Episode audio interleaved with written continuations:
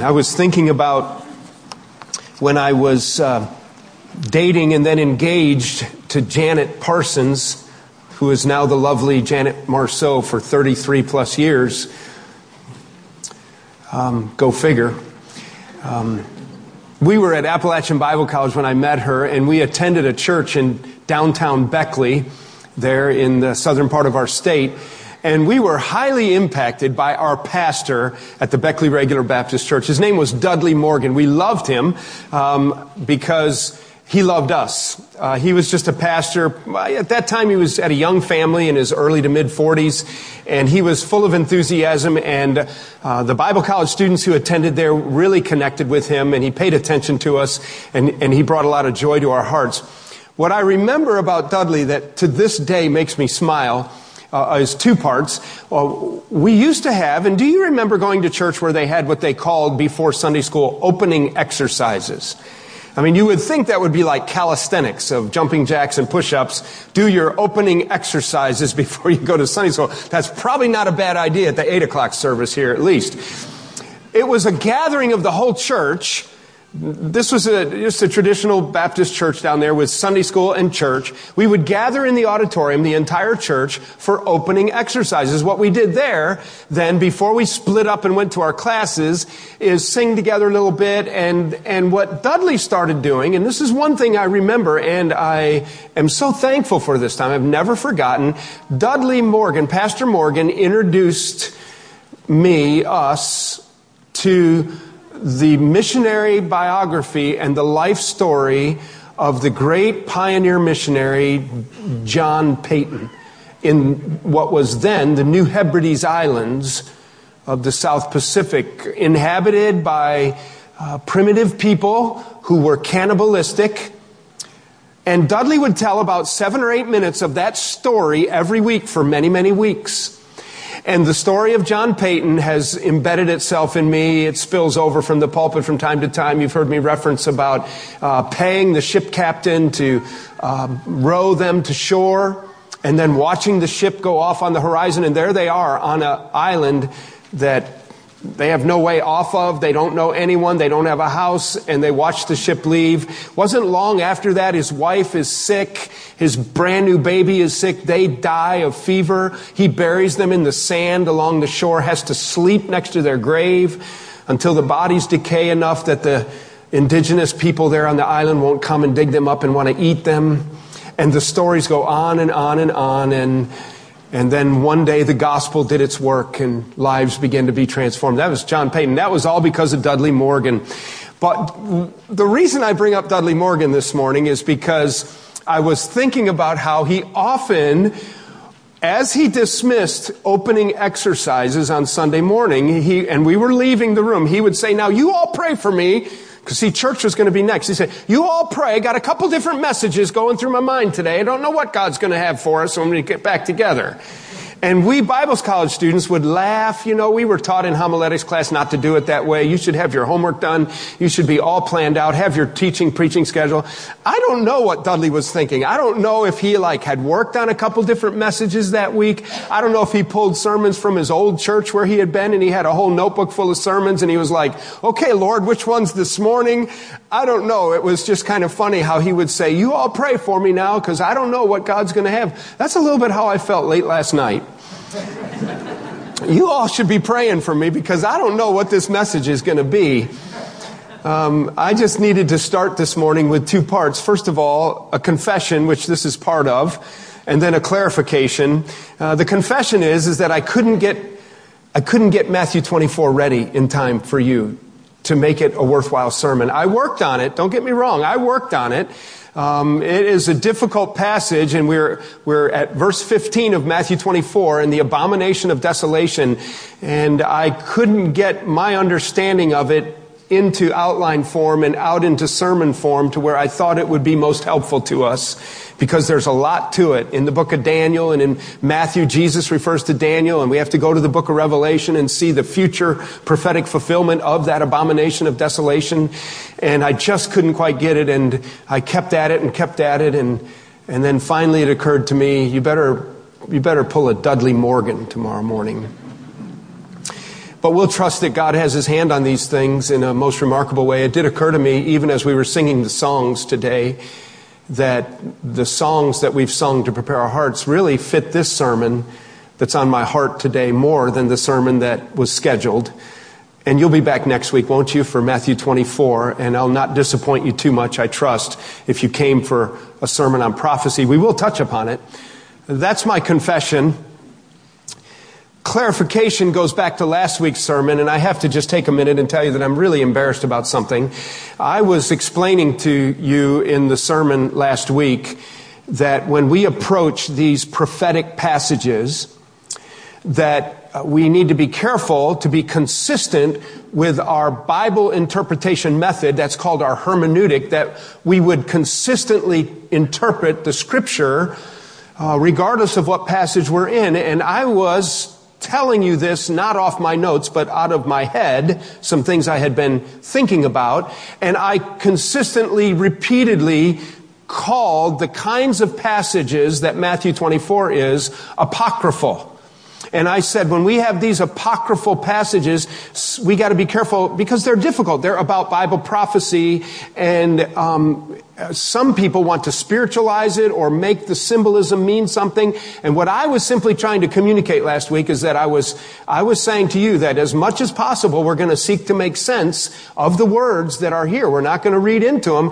We believe that Jesus was teaching his disciples exactly what he wanted them to know and that they should have understood. For example, where we were supposed to be today, And he just says to them, like Daniel said, the abomination of desolation. And he knew that they would understand what he was talking about. Well, I used the word apocryphal when I meant to use the word apocalyptic. Okay, now some of you are saying it doesn't matter which word you use there, Pastor Van, they both work the same for me. so, apocryphal, apocryphal is actually a word that has to do with writings that lack credibility or might not be authentic. It is particularly used, um, uh, some people call them pseudographic, uh, they're not authentic. Uh, the Roman Catholic Bible, for example, has books of the Bible added, Maccabees and different books that are added that are called apocryphal. The Protestant church does not hold to that. The Catholic church says that it's part of scripture. We would say that the early church fathers never accepted those writings as authentic. They are accurate history, don't get me wrong. There are some benefit to those books, but they are not inspired scripture as part of them. That's what apocryphal means. When we're in Matthew 24, we're not talking about apocryphal works. When we're looking at the book of Revelation, that's not apocryphal. You follow what I'm saying? I meant to say apocalyptic. Now, apocalyptic literature is a phrase that some of you would recognize that apocalyptic literature has to do with cataclysm, end of the world, fire, volcanoes, earthquakes, and it has to do with prophecy scripture. The book of Revelation has a lot of it. Matthew 24 and 25 are part of apocalyptic literature, talking about the things that were prophesied at the end of the age. And so that's my clarification, and I'm sorry that I said that. And I'm not blaming Janet at all, but she never showed up till the third service. That's the kind of thing she'd have got me on in the first service right away. Um, and I just can't preach as well when Janet's not here. She's already been here today and checked things out, and she told me to move along this introduction before she left. and uh, she's right, always right, always right. Um, boy, men, don't you know that, and don't you appreciate that? Where would you be? You would be with me bunking at the Martinsburg Rescue Mission if it weren't for your wife. And you know it, you guys. You know it. You know it. So there's my confession. I couldn't get Matthew 24 ready. My clarification. Let's understand that we're talking about apocalyptic literature, not apocryphal literature. And I'm, I really, I was mortified for about two and a half days. It took me a while to get over that when I realized that, that I had said that.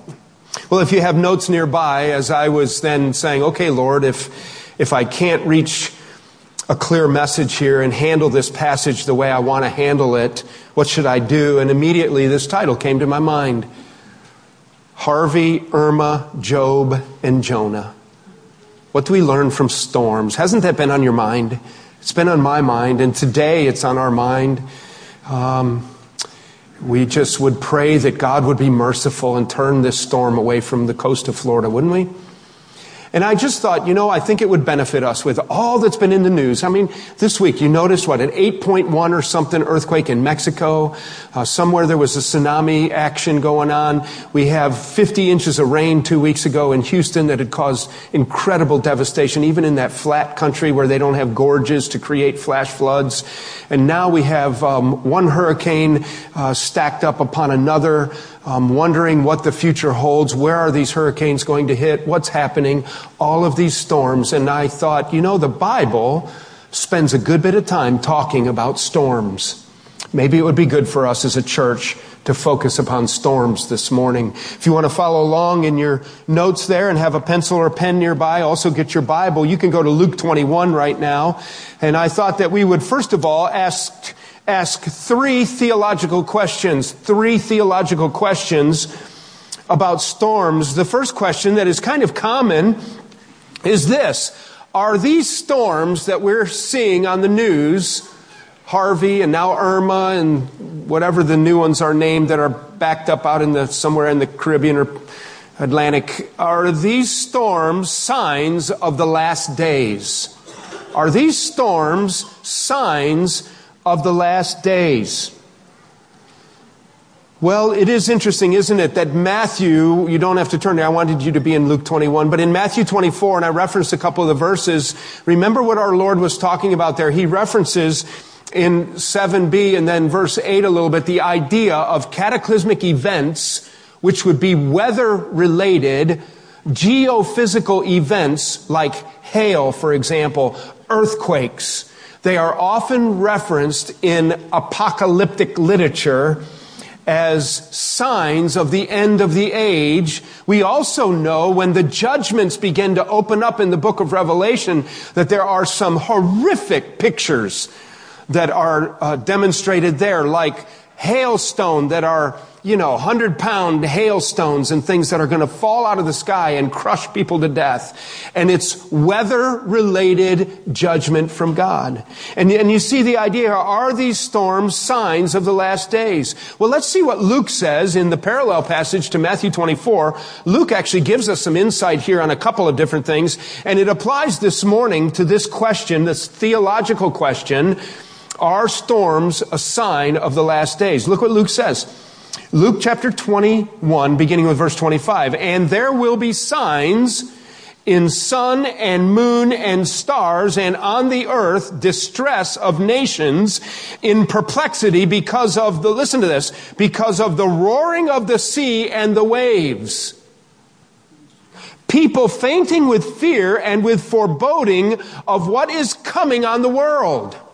Now, at some scale, that's what we've been watching foreboding and these perplexing problems that are overwhelming to us. And here they are and they're fleeing and it's so tragic and difficult. And you say, it seems like though we've had a, a decade or so of relative ease of hurricanes specifically, could it be that, that the increase of these things, and there is inference in prophetic scripture, Jesus uses the word birth pangs birth pangs, the idea that there is a, a coming on of, of activity that is then, with the word picture of birth pangs, and an increased labor, right?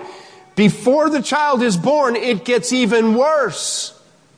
And so you do have that idea. And so to answer the question, I think from Luke re- replying here, um, he says that people fainting with fear, foreboding, for the powers, look at what it says, the end of verse 26, for the powers of the heavens will be shaken. And so I would say that the answer to question number one, theological question number one, is absolutely yes.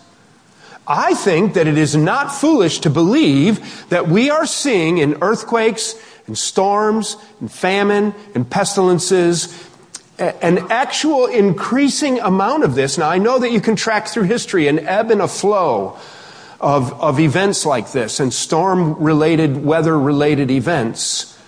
And there's reasons for that. We have a cycle. And there seems to be, some say, a hundred year cycle and things like that. But I think the answer to question number one is yes. Now, You go down to Walmart and start telling people, you need to know that Hurricane Harvey and Hurricane Irma are signs of the times. It means we need to pay attention and the Lord is coming back. How are they going to greet you? Probably like 2 Peter chapter 3, and they're going to mock you. And they're going to say, come on, man, give me a break. We don't expect people who don't know the Lord, people who don't know Christ, people who don't believe the Bible is authoritative, we don't even expect them to really understand how we think, do we? And in fact, we will be laughed at for the gospel and for standing upon the Word of God, even mocked by college professors, mocked by scientists, and um, act as though, you know, we're just toothless and barefoot in West Virginia, so what else would you expect from you guys? And we are, aren't we? Toothless. That is a powerful illustration right there. See?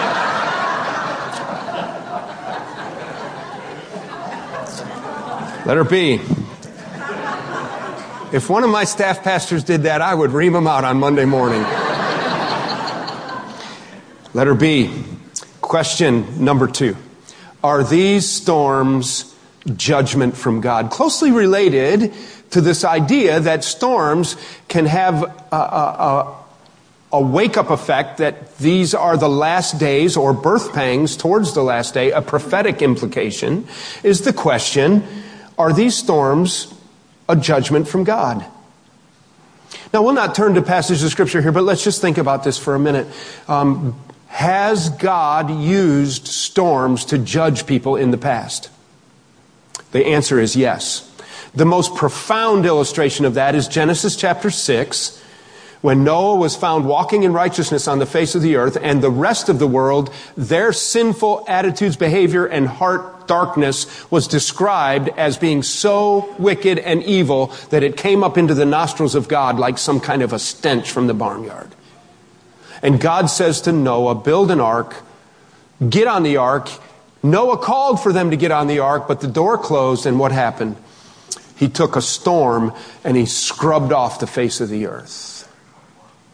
We have a lot of other different passages or illustrations. Um, one Another familiar and powerful passage would be 1 Kings 17 and 18. That is reflected upon by James in chapter 5 where he says the effectual fervent prayer of a righteous man avails much, using Elijah then as an example of someone who prayed, stopped the heavens from raining because raining down water, rainwater, to water the earth, which plunged them into a famine, which caused economic and political chaos for Ahab and Jezebel, who were very wicked, and God was getting the attention of the people and, and in a sense, judging the land by withholding rain.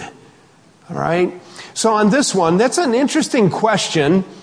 On question number one, is it a sign of the last days? I would say emphatically yes. You can say with some biblical authority that absolutely these storms and the acceleration of these storms and the power and the increase of these storms could very well be part of the birth pangs. Question number two, is God using this to judge? For example, Houston.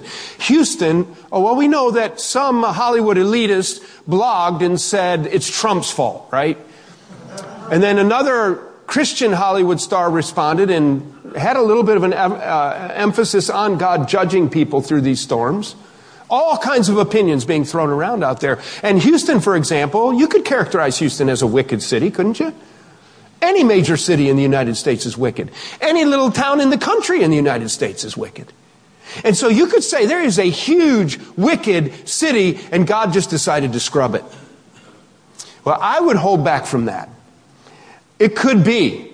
So my answer to question number two is maybe. Maybe. But we don't know.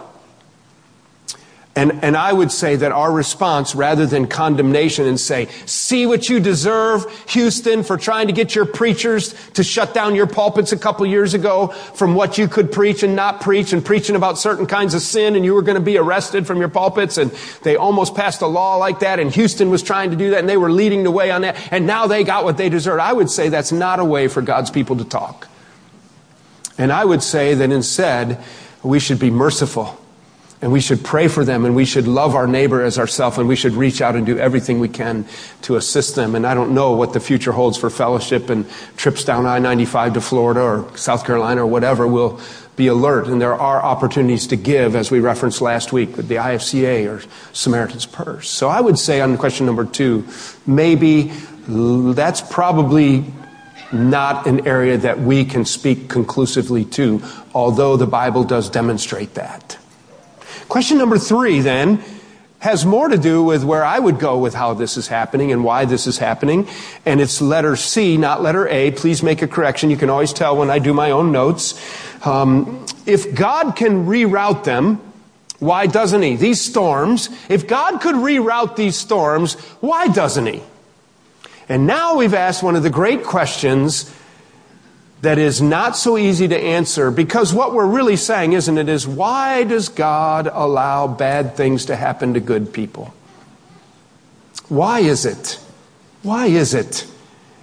I remember one time when I was a kid in southern Michigan, about 12 years old, and we were building a little house on the lake there that my dad uh, was able to build, and that's where I learned to pound nails and pour concrete and lay block a little bit and handle a shovel and things like that growing up up there. And, and dad taught me a lot. And we lived, we were building this little house with a little walkout basement right on Christie Lake, a little lake there. And uh, storms used to roll in across that lake, and you could look over and see them come in the afternoon, the summer afternoon thunderstorm, real humid there. And, and we had poured a concrete patio and we were kind of inexperienced. My dad was a preacher, but he's kind of a handyman. And there we were pouring this concrete slab. My dad didn't have any money and saved up a little bit of money and got the concrete truck in there, got the truck out of there. We were finishing it and, and working it. And the, here the skies were darkening and it looked like it was just going to let loose with a thunderstorm. And my dad was sick. Oh, he said, get, Van, go get that roll of Visqueen out of the garage, that plastic. We'll try to cover it. I don't know. It's going to mark up our concrete, you know, and just heart sick because he was so important, this little patio where we walk out into the yard. And he said, let's pray. And so we prayed. And don't you know, right at the last minute, the storm split and one part went that way and one part went that way and it never rained on my dad's concrete. Uh, now, uh, do you think God answered my dad's prayer? My dad believed it. I mean, you can just let your mind go, all oh, you know, you know, it's like Jesus at the right hand of the Father. Hey, why don't you save Eugene's concrete down there? Split the storm. Couldn't God do that? Couldn't God say, hey, spin that storm back out into the Atlantic? There's no reason to wipe out Miami. There's no reason to wipe out Tampa. There's no reason to wipe out that whole state of Florida. The football games were canceled after all. So, what's going on? Psalm 148, verse 8 clearly says, Fire and hail, snow and mist, stormy wind, fulfilling his word. That's just one sample verse that I pulled of many that, that imply that God, with the word of his mouth, with the touch of his hand, can control the weather. And indeed, he is sovereign over the weather. What I want you to understand, though, is that and turn to Romans 8 with me, would you please? Let's look at Romans chapter 8. If God can reroute them, why doesn't He? Well, this is a deep and complicated question. It is also related to a word picture that we use. It kind of goes along like this. Um, so let's picture God as a grandfather sitting on the porch of a cabin. And there's a gate and a little fence and a walkway down to a dock out to the lake. And grandpa's sitting on the chair and he watches his little four year old grandson walk around the end of the cabin, walk down the path. The gate was left unlocked, unlatched. The little boy walks through the gate, walks down the path, walks across the pier, plops off the end of the pier, bobs a couple times in the water, and drowns while grandpa continues to walk, rock on his chair on the patio. Is grandpa culpable? Doesn't grandpa have a problem? He should have locked the gate. He should have shut the gate. He should have called out. He should have ran and got him. He should have jumped in the water. He's already lived his life. He should give, do everything. That is the mindset that many people have when we're talking about this problem right here. That God has an ability to do things, and when He doesn't, then somehow He is less than benevolent. Somehow He is less than a loving God if He will sit back and just watch the state of Florida get plowed through today. We have entire uh, smaller, lesser known Caribbean islands that I guess were um, essentially wiped off the face of the, of the ocean. And other islands in the Caribbean just horrifically damaged. If God just sits there and watches it happen, doesn't he have a problem? Isn't he guilty? Isn't he a mean God? Wouldn't you shake your fist in the, in the face of a grandpa like that? Well, there's part of the problem is God is not a grandpa. And God cannot be reduced to human illustration. But what we need to do is go to a deeper theological issue that I, I, can't fully explain all of this, but let's look at Romans chapter 8 briefly and, and, and let's see what God says here, what Paul says in Romans chapter 8 about this kind of thing. Beginning with verse 18 in Romans chapter 8, the apostle Paul wrote, for I consider that the sufferings of this present time are not worth comparing with the glory that is to be revealed to us. For the creation waits with eager longing for the revealing of the sons of God. For the creation was subjected to futility, not willingly, but because of him who subjected it in hope that the creation itself will be set free from its bondage to corruption and obtain the freedom of the glory of the children of God. For we know that the whole creation has been groaning together, here's that childbearing illustration again, in the pains of childbirth until now. And not only the creation, but we ourselves who have the first fruits of the Spirit groan inwardly as we wait eagerly for adoption as sons the ultimate redemption of our bodies. We'll just stop there. What's he talking about? And this is not a simple subject either, but let me tell you what he's talking about is he's talking about the fact that one day when Adam and Eve sinned, death and sin passed upon this universe, not just upon people, but that all of creation became under the curse of sin. Now, God certainly allowed that. God did not make them sin. God does not make anybody sin, nor does He tempt anyone to sin. He cannot be tempted with evil Himself, and He tempts no one with evil. But somehow in God's sovereign plan, He allowed Adam, part of it had to do with free will. You, Adam would not have had a free will if he could not have chosen to disobey. But what you have here is you have then the implementation of the curse of sin upon every molecule of this universe. Every molecule of this universe is under the curse of sin. And as a result of living in a sin cursed universe and sin cursed world, nothing is the way it's supposed to be. Our problem is we think that everything is supposed to be in order. Reality is everything is under the winding down, decaying influence of sin, and sin destroys. And Satan, the prince and power of this world, loves to devastate and destroy. I don't personally think he has very much control over the weather, Satan. Some people will say that he does. I don't believe that he does. But what you have is you have systems that God ordained to be perfect when He created in Genesis 1 and 2. And He created and it was good. And He created and it was good. And He created and it was good. And then Adam sinned and no longer is it good. And so now you have ecosystems and geosphere and atmosphere that are under the curse of sin and all of creation groans. And when you watch the TV today, and if Florida gets wiped out or parts of it get damaged, what you will see is nothing other than the residual of sin. Could God stop it? We pray, God be merciful and spin that storm out into the sea. But we will also pray like our Lord Jesus, won't we? But thy will be done on earth as it is in heaven. Who are we to tell God what to do? You see, we're sin cursed as well. That's one of the reasons why the resurrection of the body is such a wonderful thing. That when you put this body in the ground, 1 Corinthians chapter 15, like a seed, it decays and it rots, but then it sprouts forth and it comes out as an absolutely different body, transformed. And what went into the ground in decay comes out in glory, fit for glory. And that is nothing other than a picture of the overcoming of the curse of sin. Hallelujah, praise God, for the hope of the believer. In the meantime, cars rust, babies die, we get fired, people get electrocuted, roofs fall in, basements collapse. Storms hit states and wipe them out. And it's not that God's not doing its job, it's that we live in a sin cursed world, and this is the end result. Well, there's three theological questions. Um, devastation, destruction, and death are all a result of sin, if you're looking at your notes. They are all a result of sin. All creation groans and normal. Normal is trouble and difficulty. Trouble and difficulty is normal. Job says, man is born unto trouble just as sure as the sparks fly upward.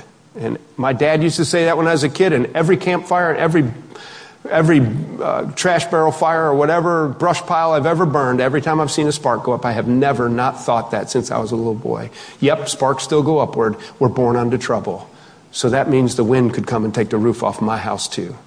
And God is not negligent. He simply has not stopped the results and effect of the curse of sin yet. Part of when it happens will be part of why we will sing praise for all of eternity. And he will receive glory when ultimately redemption is done and final. Let me click off biblical historical reminders. Storms in the Bible. You could uh, maybe enjoy reminding yourself of some of these in your personal reading this week. Um, let's just click them off. God allowed storms in the lives of the righteous, didn't he, in Scripture? There are numerous accounts where righteous people encountered storms. That one is Job chapter 1 and chapter 2. It, it had nothing to do with his sinfulness. And by the way, when you, if you read, read that passage, remind yourself to look for the spiritual warfare that's going on in the background as Satan is entertained in the presence of God and he wants to attack Job and God gives him permission. And there is actually a spiritual battle going on there, and it has to do with the weather. And storms come and knock down the houses and kill his children and wipe out his crops, crops and kill his animals. But God, in the Bible, allowed storms to negatively infect, impact even righteous people. God used a storm to change the mind of a wicked king, Pharaoh, with hail and different other different um, effects from the physical world, turning water into blood the time of the plague, 10 plagues of Egypt. God used a storm to discipline.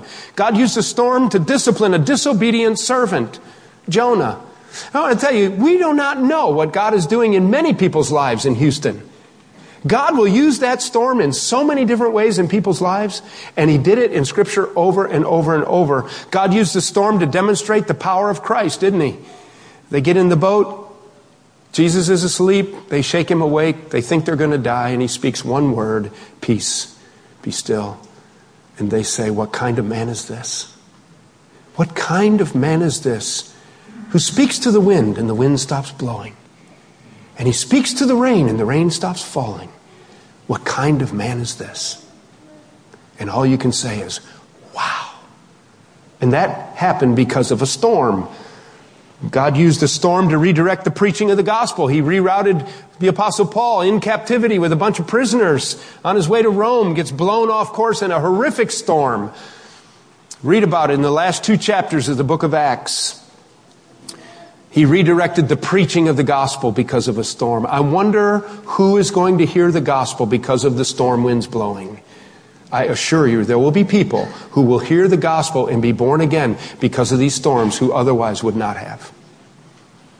And then you can ask the question, well, then why did God, why didn't God just do some other way to get them to the gospel? Well, now you're the pottery looking at the potter trying to tell him what to do.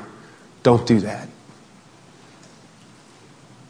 Practical spiritual lessons, humility, right? Humility. We are awed and humbled by the power of nature and reminded of our own limitations. Job chapter 1 verse 21, the Lord gives, the Lord takes away. Blessed be the name of the Lord. How about uncertainty? Uncertainty, number two. We never know what a day will bring our way, do we? James chapter 4, verses 13 and 14. James 4, 13 and 14. You don't know what, the ne- what tomorrow's going to bring. You don't know what God has in store. And when we see these kinds of storms, we recognize that there is an uncertainty. Erwin Lutzer, former pastor of Moody Memorial Church, wrote just last week about Hurricane Harvey in a blog, and he wrote this Natural disasters provide people with the conclusive evidence that life on earth at best is brief and uncertain. I thought that was a good sentence. We are reminded of the uncertainty of life and that we better prepare for. Number four is eternity. We better prepare for eternity. Number three is priority. Number three is priority. We reorder our values in the middle of storms, don't we? Some time ago, Max Lucado, some of you like his writings, Max Lucado, a pastor and Christian author, was blogging when Katrina hit New Orleans a few years back. And he wrote this No one laments a lost plasma television or a submerged SUV. No one runs through the streets yelling, My cordless drill is missing, or my golf clubs have washed away. If they mourn, it is for people who are lost. If they rejoice, it is for people who have been found. He goes on to say that raging hurricanes and broken levees have a way of prying our fingers off the stuff we love. One day you have everything, the next day you have nothing. That's priority number three, there, isn't it? And then eternity, a reminder that we better be ready to face eternity. Well, I trust the Lord can use these thoughts to stir your hearts. Let's stand together, shall we? And let's, let's ask God about our priorities right now, and let's ask Him if we're ready to face eternity. I think that's important. How about you, with your head bowed? If a storm came sweeping through and wiped out your property, would you really lose anything that significant? And are you just pouring your life into it all? And for what? Or does God own it all? And the Lord gives and the Lord takes away, and blessed be the name of the Lord. What are, what are your priorities right now? Let the storms remind us to prioritize our lives, to focus on people and the Word of God, the two things that are eternal. Everything else is temporary. Plasma televisions, cordless drills, golf clubs. They're temporary, they're not going to last anyway. Jesus said, What good is it if a man gains the whole world but loses his soul? Most important thing we can pray is for people to find Christ in the middle of the storm and be ready for eternity. You don't know what tomorrow's going to bring. There are all kinds of tragedies and storms that can hit locally and individually. Are you ready to face eternity?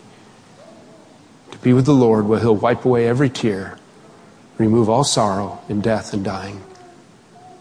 And so, Father, our prayer continues to be that you would be merciful and turn this storm out into the Atlantic.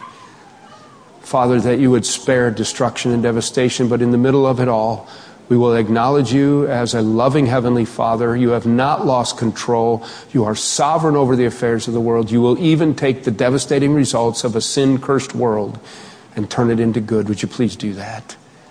Would you show us how to live in light of these fragile days? In Jesus' name I ask this. Amen. Amen. God bless you as you go.